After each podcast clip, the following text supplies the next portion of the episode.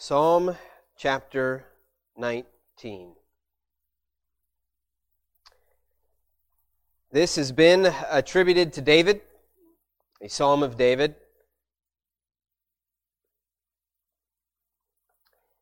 Psalms are often a rich treasure trove for God's people. A treasure trove for every believer. In them, we learn often of who God is we learn about what God has done. We find truths to which we can relate to. David was a, a man after God's own heart.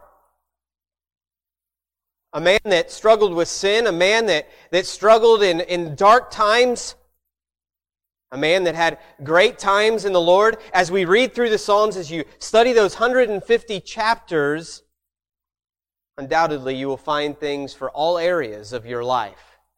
As I said, it is a rich treasure trove for every believer. In the Psalms, we find depths of truth. And as you study them, I promise you in your life, you can never unearth all of the truth that is there in the Psalms. You'll never go wrong by, by looking to them, studying them, meditating on them, and memorizing them. And as a pastor, I love to preach them. And this Psalm chapter 19 truly is an amazing psalm. And I hope to help you see that here this morning.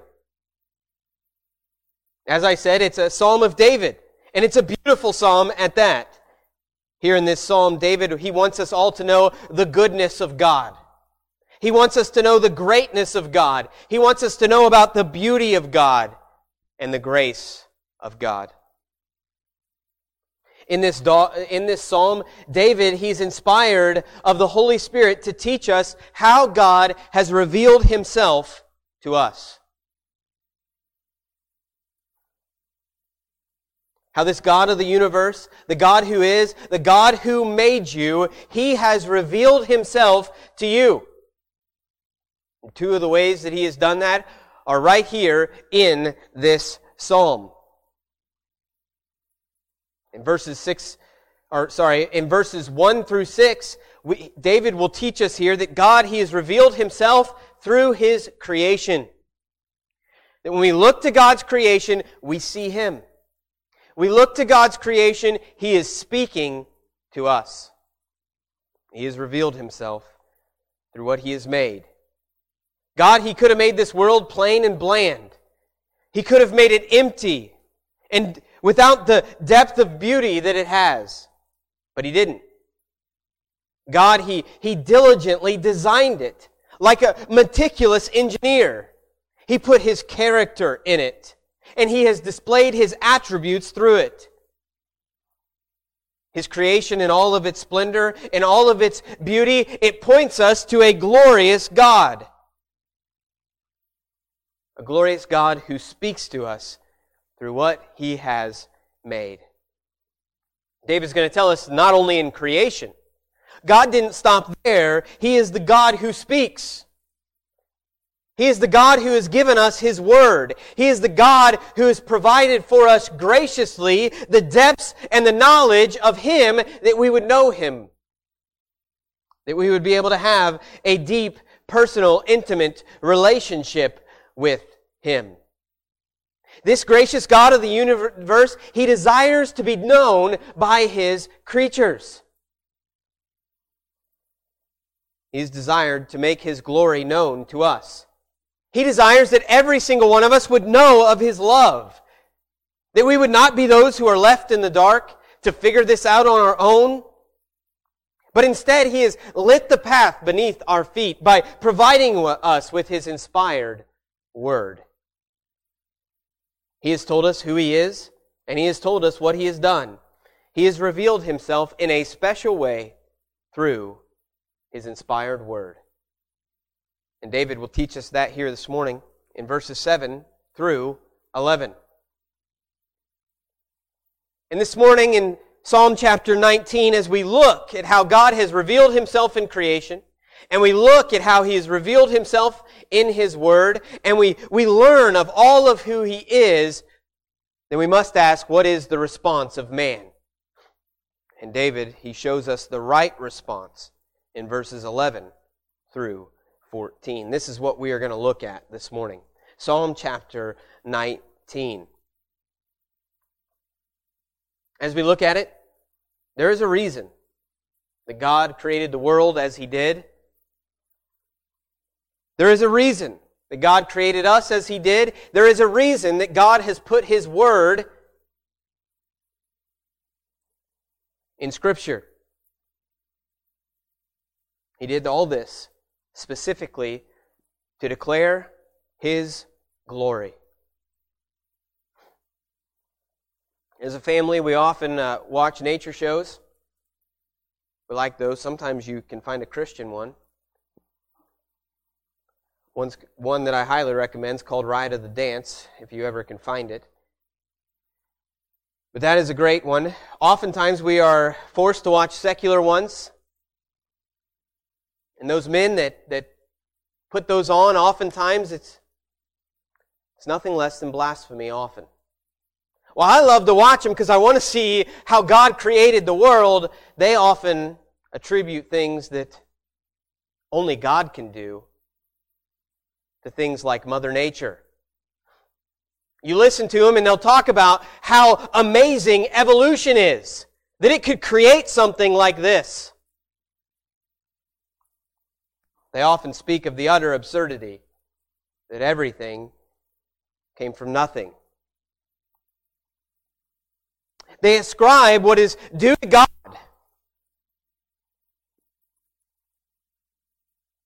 to these worthless ideologies.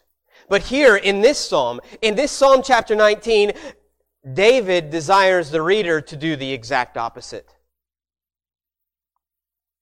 As we look out and we see God's creation, David desires that we would give glory to God. That we would ascribe God His due glory for the wondrous creation that He made. And as I said, this is the very reason God created, created us to glorify Him, to give to Him the glory that He is due. When we look to His creation, when we look to His Word, when we look to what God has done, we should do just that glorify the God who is in heaven. What David's going to tell us here in these first six verses of Psalm chapter 19, it's obvious.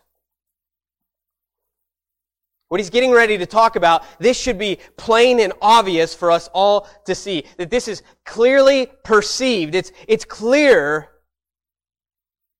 that this is how God created the world. And all should be without excuse because God has clearly revealed himself in creation. And we will see that here in Psalm chapter 19. There in verse 1, David, he declares, he says that the heavens declare the glory of God. In other words, David, he looks up to the blue sky. Notice that God, he created us with the ability to look up. David, he, he looks up to the, the blue sky, he looks up to the night sky, and he looks at the wonder of all of it is, and he says, God, He has made this. These heavens above me, they declare the glory of God. And it's obvious. Like I said, he's, he's writing this, and this should be plain for us to see. It's clearly perceived. As we look to God's creation, it should be plain and clear for all of us to see that they are declaring to us the glory of God. And this is why the scriptures say that it's folly to reject it. This is why the scriptures say that the fool has said in his heart, there is no God. Because clearly, without a shadow of a doubt, creation declares, it does not whisper.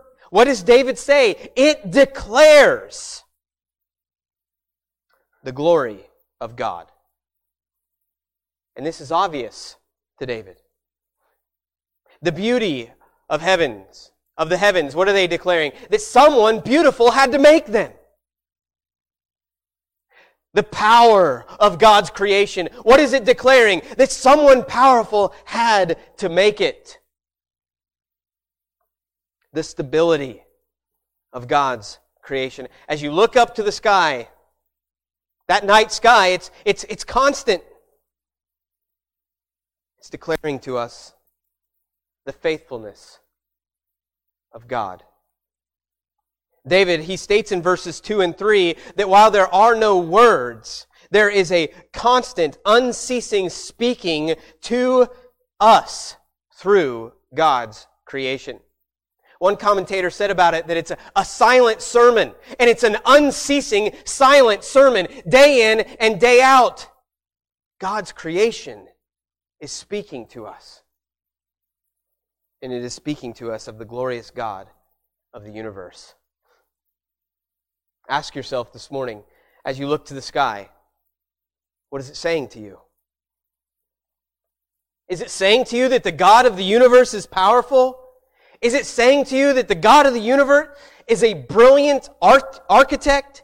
Is it saying to you this morning, as you look at what he has made, he must be far more grand than that, and are you saying, the God who made this is worthy of my praise? Because that's what God is saying through his creation. Is it saying to you that this God who made it is gracious? That he causes the rain to fall on the just and the unjust? That he allows sinners to live in his great creation? It should be. It should be teaching us every single day of our lives as we behold the beauty of what God has made. It should be telling us, teaching us of who God is. God, He's speaking to us through His creation. Older translations say that the heavens preach to us. I think that's profound to think about. And often, as Americans, we can't slow down and think about that. Oftentimes, we need to stop and think about how big our God is. And He has declared to us how giant, how powerful, how mighty, how majestic He is, how brilliant He is with the way that He made this world. And it's obvious. Romans 1:20 makes this point, for since creation of the world, his invisible attributes, his eternal power and divine nature have been clearly seen. Clearly seen. And being understood through what has been made. That is, we all know it. So, so we are without excuse. That's what Romans 1:20 teaches. And we all know this truth. That creation teaches us who God is. It speaks to us about God. In verse 4, David says similar there, much like in Romans chapter 1 verse 20, that the creation, it speaks of God and it speaks of God to everyone. In other words, no one's missing this. No one doesn't get this. Creation is telling us day and night that there is a God. And God has made certain that His creation is telling everyone this message. God was not quiet about it. If you ever study animals, if you ever study the human body, if you ever study God's creation, He he didn't make this difficult to understand. I was sick last week. I got better and I didn't do anything. God did that. God created us that way. His creation is teaching us, it's telling us, and He made it, the way He made it, incredibly sophisticated so that all would know. So that all would be without excuse. And David tells us here that all do. All hear this message. All hear what creation speaks to us. So that atheist that you know down the street, They know as well as you know that this could not happen on accident. That everything cannot come from nothing. The very first equation they teach you in grade school is zero times zero is zero. Nothing cannot create everything. And what the scriptures teach is written on our hearts. Every single one of us know that God created the heavens and the earth. And Romans chapter 1 teaches that that atheist down the street, how does he deny this? He's suppressing the truth and unrighteousness.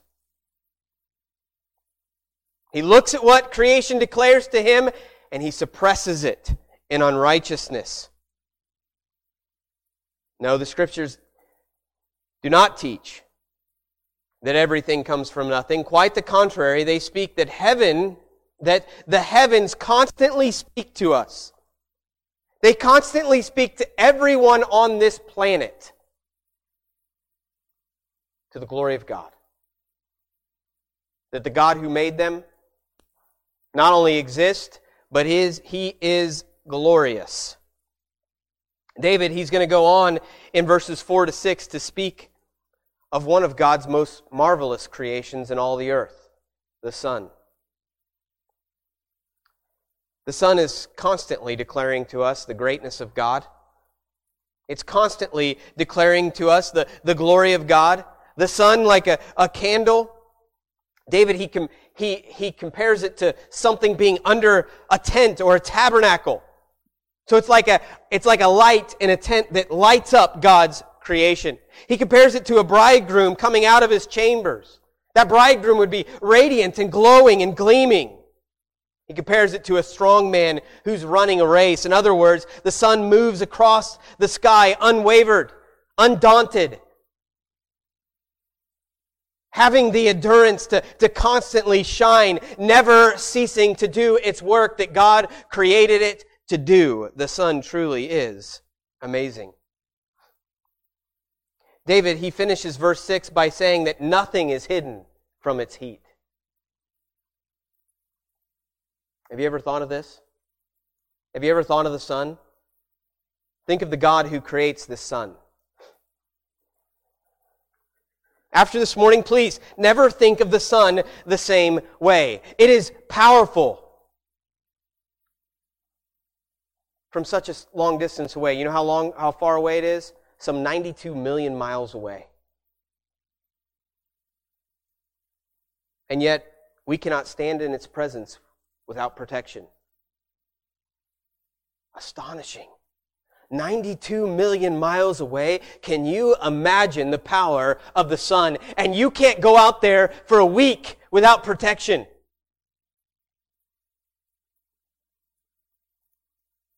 The sun can kill us from 92 million miles away. Are you kidding me? It is an amazing creation. And what is it declaring to us? What does it speak to us every single morning when we see it again? What is it teaching us? That the God who made it is far more powerful than it. That this is something that he just spoke into existence. This is something he said, let there be a sun, and there was a sun. Can you imagine the God who made this sun that can kill us from 92 million miles away? Dr. Steve Lawson, he saw a connection between God and the sun. And God, he made the sun for a very specific purpose to reflect him. He says this God is like the noonday sun, bright and blinding in the radiance of his glory. God, he is high and exalted above man like the sun.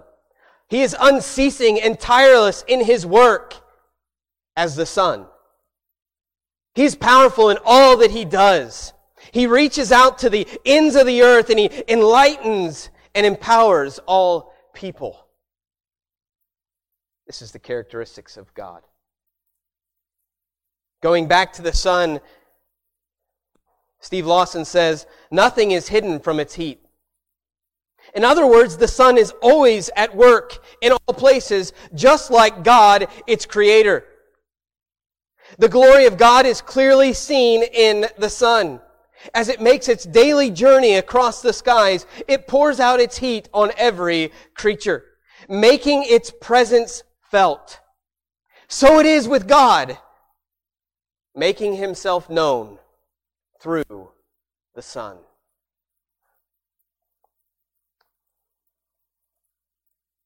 The attributes of God are clearly perceived from his grand creation.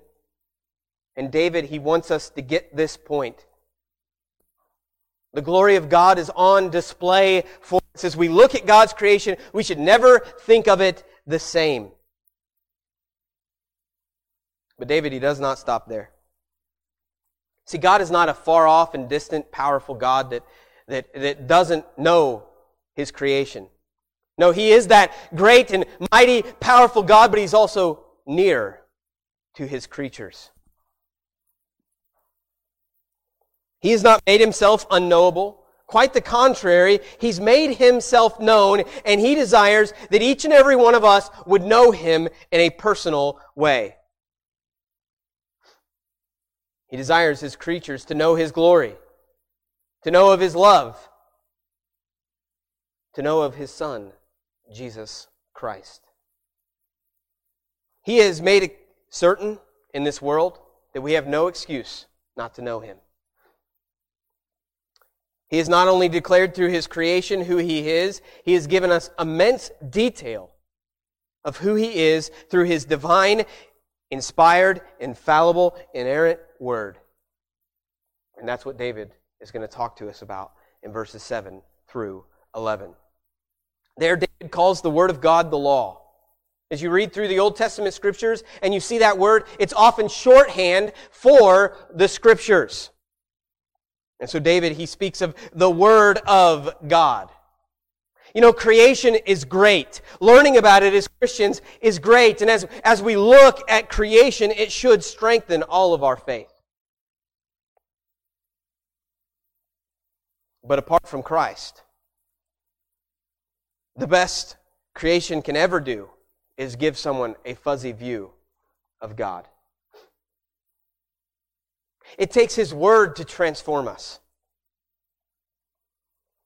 It takes His Word to speak of who He is and what He has done. It takes His Word to give us life in the way, the truth, and the life, Jesus Christ.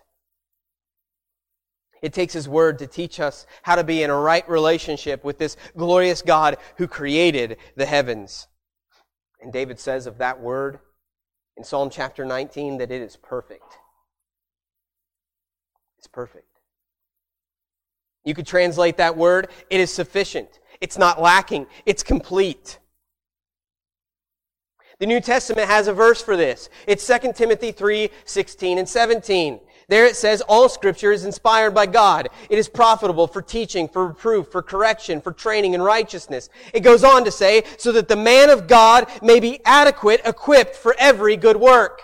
Scripture is adequate for us. Scripture is sufficient for us for every good work that we would ever do in life. It is complete. It's what, is, it's what we need. It's perfect for us. It equips us for faith and practice. You might ask, how do I know His will? How do I know about Him? How do I get to know God more? How do I know Christ who died on the cross? How do I know what God would have me do in this life? David would say to you, look at His perfect word. Look to His sufficient word. David says there in verse 7 that it converts the soul. That this word, it's, it's living, it's active, it's powerful in the hearer's life. You could translate it, it revives the soul. It refreshes the soul. It restores the soul. You could say it repairs the soul. I like all those translations because it's all true of the Word of God. So this perfect work, it can transform lives. This perfect word of God, it can transform your very life. It can refresh the weary. It can restore the wayward. It can repair the brokenhearted. The word of God is sufficient for us. It can change us from the inside out. It can transform the very person that we are. See, God, He, he works through His Word. The Holy Spirit, he, he works through His Word to change our lives. David continues saying of the Word of God that the testimony of the Lord is sure. Is sure. He's saying that the Word of God is trustworthy. It's faithful. It's certain. It's reliable. If you read it in here, you can believe it. If you read it in here, God has said it. If you read it in here, it is the will of God for your life. It is certain. It is reliable. It is trustworthy. And it's the best way. If God said it, that finishes it. If God said it, that's what's best. If God said it, that's His very will. It is trustworthy. It is reliable. In verse 7, he says, it's able to make the simple wise. Simple here can mean foolish. Simple here can mean gullible. It's speaking of someone that is easily deceived, or they're easily given over to what is false. They, they believe the lie. What David is teaching us here is Scripture contains the power to make the fool wise. I want you to think about that this morning. You got people in your life, you're like, they'll never change. They'll never get this. You know what you should encourage them to do? Read the Word. Read it often. Read it day in and day out. Study it. Know God through His Word because what's it say here? The gullible, those who are given over to false teaching, those who believe the lies, it's able to make them wise. Do you believe this? The Word of God changes people.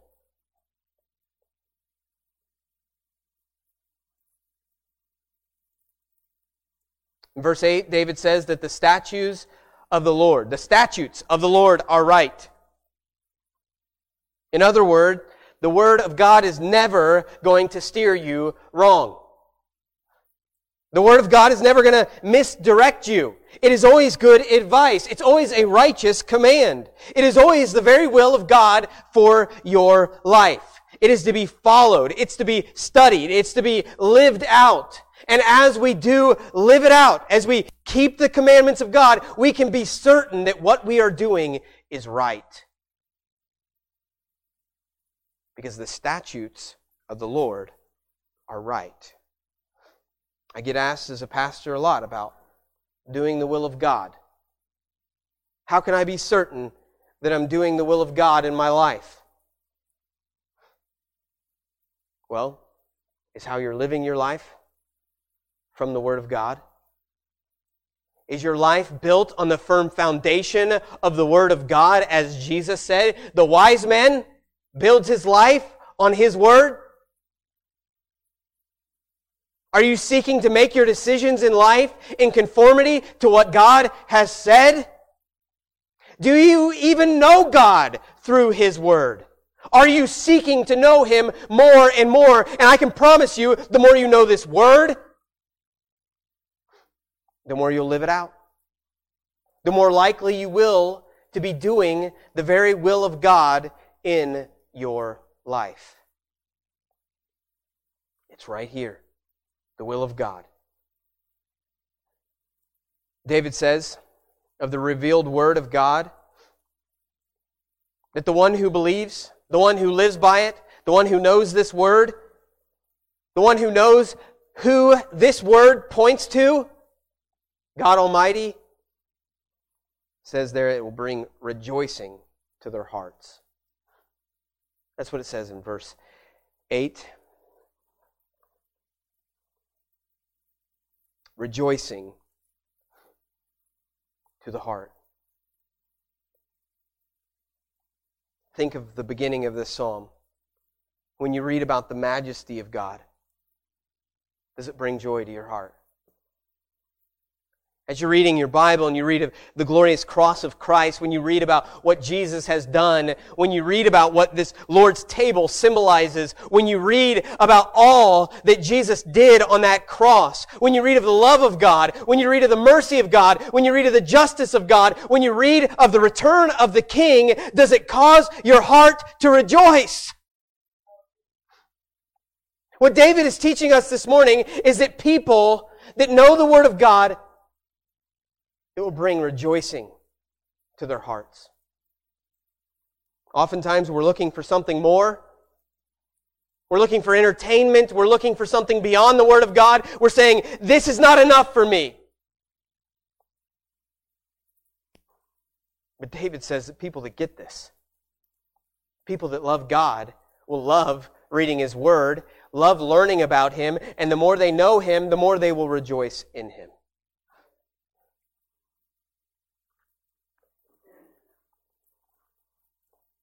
You see this in Paul's life. You see it in Paul's writing as you study the New Testament. Paul, he often he starts speaking of, of deep truths of God. He'll start talking about the cross of Christ. He starts talking about what God has done for sinners, and what's it end up with? Rejoicing in the Lord. Joy in the Lord. In other words, when we know God, when we know the depths and the truth of who He is, when we have correct teaching from His Word, it leads us to worship Him rightly. It leads us to have joy, true joy in our hearts. David says of the Word of God that the commandment of the Lord is pure, enlightening the eyes. A pure God inspires a pure word. In other words, this is without error. It's verses just like this why I personally believe in inerrancy of Scripture. Since the God who is perfect inspired this Scripture, it cannot have error in it. It is pure in every way. Everything you read is profitable for you. Everything you read is the pure truth from God. Everything in this scripture is without error. It never causes us to sin. If we're reading it rightly, if we're obeying it rightly, it's not what's causing us to stumble. That's us. It's pure for us. And here David says it has the power to enlighten our eyes. The more we read, the more we know. The more we read, the more we learn of God. The more we read, the more we think His thoughts after Him. The more we read, the more we walk in a Christ-like manner. The more we read, the more the scriptures are the lamp unto our feet. Think of the imagery there. We are walking in a dark world. Scriptures talk about the unbeliever as groping around and not being able to see where they go. The scriptures are the lamp for the believer. They give us our direction in life. They show us our pathway in life. They show us what is pleasing to the Lord in our life. They are the lamp unto our feet. They are the firm foundation when everything else is as sinking sand. In verse 9, David says, the, the fear of the Lord is clean. Another word for pure. Speaking again of the, the purity of the Word of God. He says there that it is enduring forever. Enduring forever. Many things in this world come and go, not the Word of God. Many have said that the, the Word of God would become abs- obsolete, that atheism would eventually take over, and the Word of God would be, would be relegated to dumpsters. It's the best selling book in the world and continues to be. The Word of God will endure. It will endure. And Jesus said in his own words, the Word of God made flesh, the one who has inspired Genesis to Revelation, This is His Word. And what did He say about His Word? That heaven and earth would pass away, but my words will by no means pass away.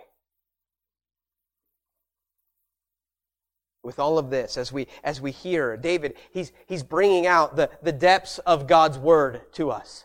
The riches that are found in god's word to us. With all this being true of the word of god how badly do we need to take it in? How badly do we need to discipline ourselves to take in this word into our lives? As a pastor, I cannot plead with you enough. Take in the Word of God. Know the Word of God. Read the Word of God. Hide it in your heart. Do it daily. After seeing these, these amazing attributes of God's Word, how badly do we need to feast on all that it has to offer? David says of that Word in verse 10 that it's fulfilling for us. It's satiating to us. He says there that it's, it's more to be, it's to be desired more than gold. Yes, much more than fine gold. He says it's sweeter than honey and the honeycomb. It's verses like these that can help you understand why men have given their lives over the centuries to ensure that we have the Word of God. Why? It's priceless. This is where our souls are satisfied. This is where we learn of our Creator. This is where we learn of who God is. This is where we learn about all that Christ has done for us. It is here where our insatiable thirst is quenched. It is here where our hunger is found to no longer be. It is here that we are satiated. This Word of God is like a feast from heaven. It's heavenly bread, as Jesus Christ called it. This is water for our souls.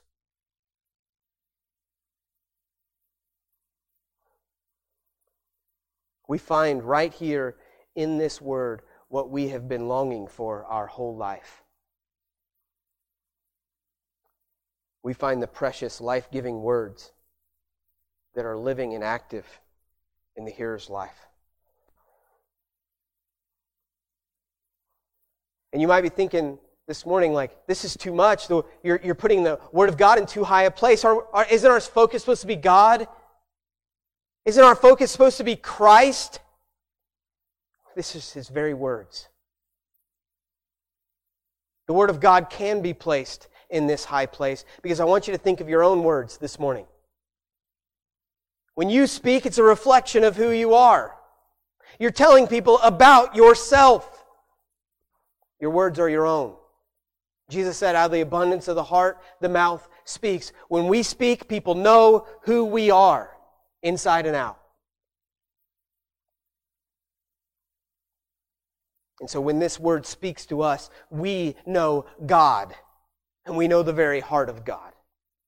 It's that important. And so as you think about this, this is priceless. Jesus called the Word of God pearls. Here, David says it's, it's to be desired more than gold, than any possession. This is your most valuable possession of all of your life, the Word of God.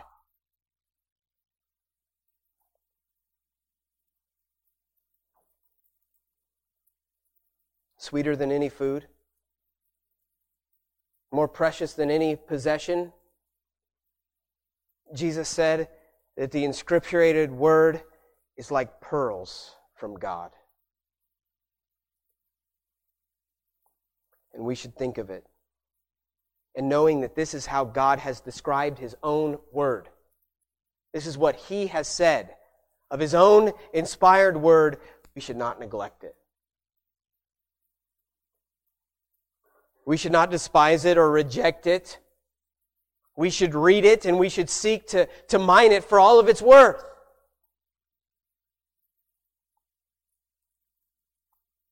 In verse 11, David tells us of, of more attributes of the Word of God. He tells us there that the Word of God warns us. That found in the Word of God are warnings. That God, He has graciously given us warnings.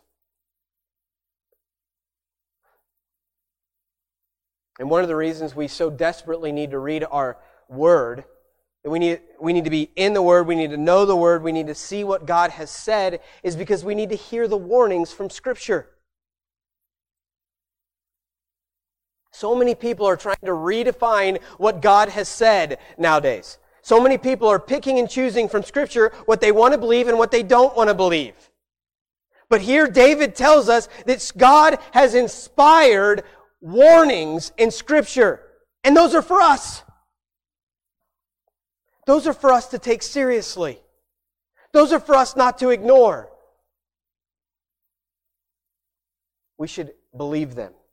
Scripture, it defines sin for us. Oftentimes in Scripture, we have examples of people's lives that we're not to emulate. We have examples of false teaching. We have examples, uh, uh, examples of faithlessness. We have examples in scriptures that warn us what we should not do.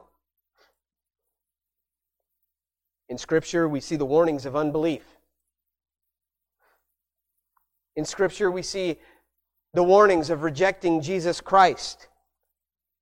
In scripture, we see the warnings from Jesus himself speaking of an eternal hell. If the Word of God made flesh warns us of hell, Jesus Christ, I think we should take those warnings seriously.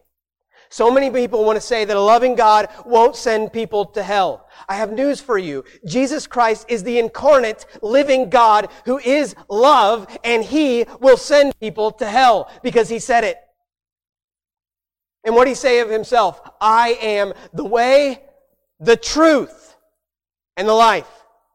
He's not like us. He cannot lie. He cannot speak a lie. And so when Jesus says that there is a lake that burns with fire and many will find their way there, we should take his warnings seriously.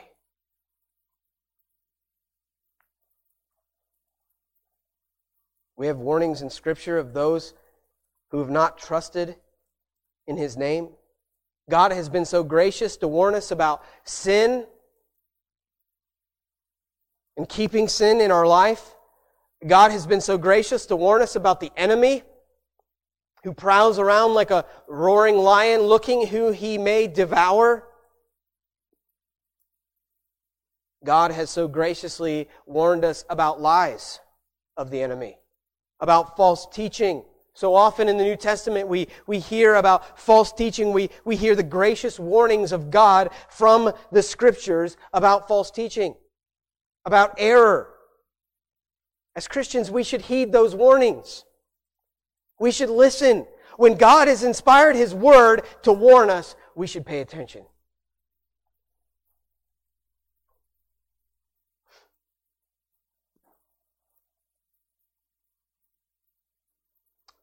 We see the constant warnings in Scripture not to turn away from Christ, to not to be faithless, to have a true living faith, to not fall away, to be apostate. We also see in Scripture the commands of God. The call to obey those commands. As Jesus said, if you love me, you'll keep my commandments. And David tells us for those who are obedient to Scripture, there is great reward. And perhaps the most important thing that we must heed in Scripture is the call to repent and to believe the gospel. The call to trust on the only Son of God who can save you. And we know, for all who have called on His name, there truly is great reward. John 3:16 teaches us that they will not perish they will receive eternal life. So, David, he's taught us of this glorious God who's revealed himself through creation, he's revealed himself through his word. David, after, after expressing all of these attributes about God and about his word, this is his response. This is to be the creature's response. This is to be our response. As we look to God's creation, we see the holy and powerful God, and we look to His Word and see what He says. Our response should be that of David. And in short, it's repentance. It's a broken and contrite heart. It's a humble man pleading with God. That's what we see in verses 12 through 14. It's as if David has peered in to the perfect standard of God. He's peered into his word and he has seen his own deep imperfection. He's seen that he is a, a sinner to his core. I fall so short of this. He's seeing his deep need for the cleansing power of God. He's seeing his deep need for God's restraining hand in his life that he may not sin against God. As he looks to God's word, he sees how far he falls from God's standard. And ask yourself this morning where does he get this knowledge? Where can you get this knowledge? Where are the self righteous humbled? Comes through the Word of God. This, this word should be sharper than a sword in our hearts. It should crush us. It should bruise us. It should bring us low so that we can trust in the only name under heaven to which we can be saved.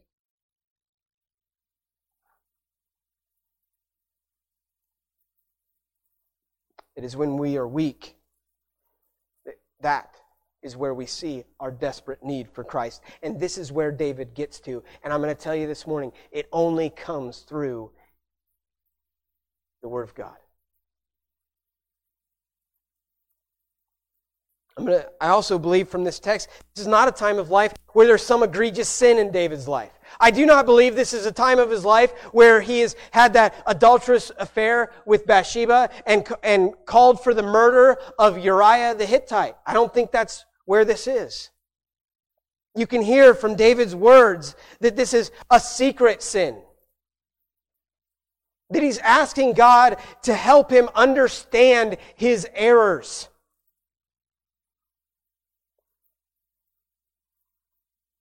I'm going to tell you this morning is you cannot discern your own heart.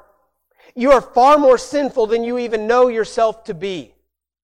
And that's what we see here from David in verse 12. He doesn't even know how sinful he is. He doesn't even know the depths of his own depravity. And so as he looks to the Word of God, as he studies the Word of God, as he sees the standards of the Word of God, what's he go to God and ask? God, reveal my sin to me. Help me see the errors in my life. Help me see these secret faults, these secret sins. And he asks God, as he confesses these sins to God, what's he ask? He says, Cleanse me. Cleanse me, Lord, from these secret faults.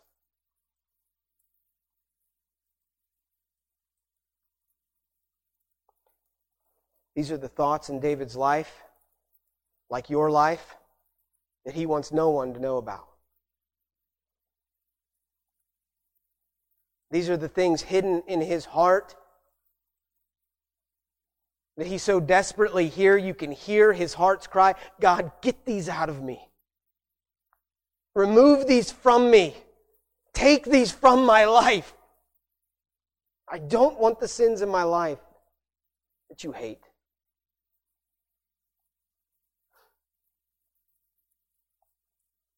You might ask yourself this morning, how can I get here where David is?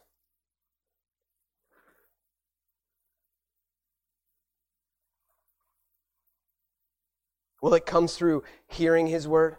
It comes through receiving his word. It comes through listening to his word, reading his word, studying his word. It comes from you being conformed to the word of God. It comes from your mind being renewed. From you turning away from the ways of the world and conforming your mind to the Word of God. And so how does David know of those secret sins? How does he know about those errors in his own heart? He's having his mind transformed by the words of God. He's learning how to think God's thoughts after him. He's learning how to desire the things of God. Look how he goes even further in verse 13. He says, Keep back your servant from presumptuous sins. You could translate it willful sins. These are high handed sins. This is probably after David has repented and confessed that horrible sin that everyone knows about for, throughout all of history his adulterous affair with Bathsheba, and the murder of Uriah the Hittite. He's asking God here in verse 13, please, no more of those in my life. Please, no more of that in my life. I don't want to go back there, God. And what's he say the next line? He says, let sin, let these willful sins not have dominion over me rule over me. Here is the battle of a believer. This is the battle of our hearts. We are to be killing sin. We are to be warring against sin. And hear David here crying out to God, asking God, let sin not rule me. You rule me, God. And what's his desire? His desire is to grow in holiness. His desire is to grow in what is pleasing to the Lord. Look at what he says there in verse 13. Then I shall be blameless. And I shall be innocent of great transgression. Look at his dependence on God here.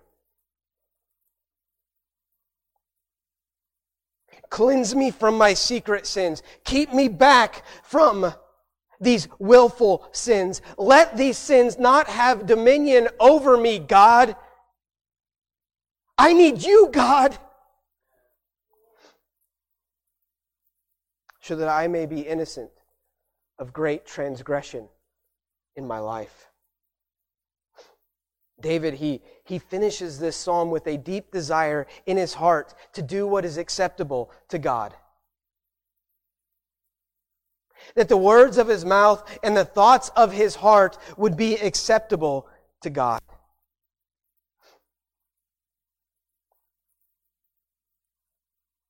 In other words, David, he desires that he would think God's thoughts and that he would speak God's words. That his mind would be conformed to God. That in his heart he wouldn't desire sin but instead he would desire to do what is pleasing to the Lord. If you see that, see that there in verse 14. Let the words of my mouth and the meditation of my heart be acceptable in your sight. David is asking God, change me from the inside out, God. You might ask this morning, how, how can I get this? How can this happen in my life? How can I get to a place where the words of my mouth and the meditation of my heart would be pleasing to the Lord? Well, first and foremost, it can only come through a right relationship with Jesus Christ. It can only come through those who are indwelt with the Holy Spirit of God. It can only come through God Himself working in your life. And as God works in your life, you as an individual should seek to know His Word. How do you know what to do? How do you know what is acceptable to the Lord? It's found here in His Word. How do you get the meditation of your heart to be changed? you study His Word. As I said earlier, you hear His Word. You're coming to the services. You're hearing the Word of God preach. You're receiving the Word of God. It's changing you. It's changing you from the inside out. Remember, it's, it's powerful. It's perfect. It works in the hearer's life. It's living and active. You're hearing, you're listening, you're reading, you're studying the Word of God.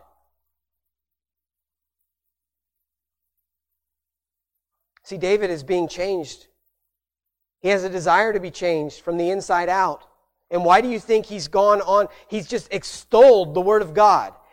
He is, he is lifted up the Word of God. He's talked about how powerful the Word of God is. He's talked about how true and perfect the Word of God is. He talked about how it's able to revive the soul, convert the soul, refresh the soul. What David wants us to know is this life. It comes through the Word of God. This repentance that he's found in his life, it comes through the Word of God. He's pushing us this morning to know the Word of God. If there is ever a message for modern American Christianity, it is this message.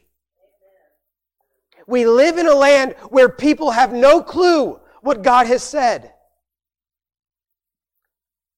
My wife's own testimony when she speaks of it. The God she knew before she studied the scriptures was not God.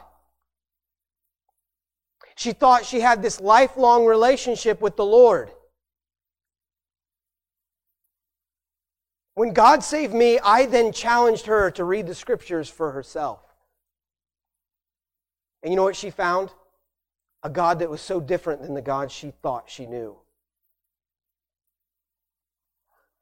So many Christians, people that profess to know Christ, have absolutely no clue who He is. And I want to challenge every single one here today. Know God through His Word. He took the time to inspire 66 books of the Bible and to preserve it to this day, that we would still have it. Not for us to neglect it, but for us to take it in, to study it, to know it.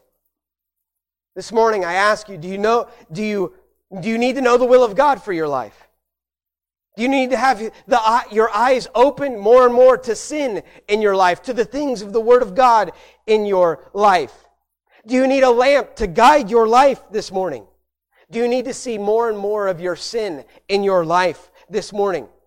Do you need to see the very things in your life that Christ died for this morning?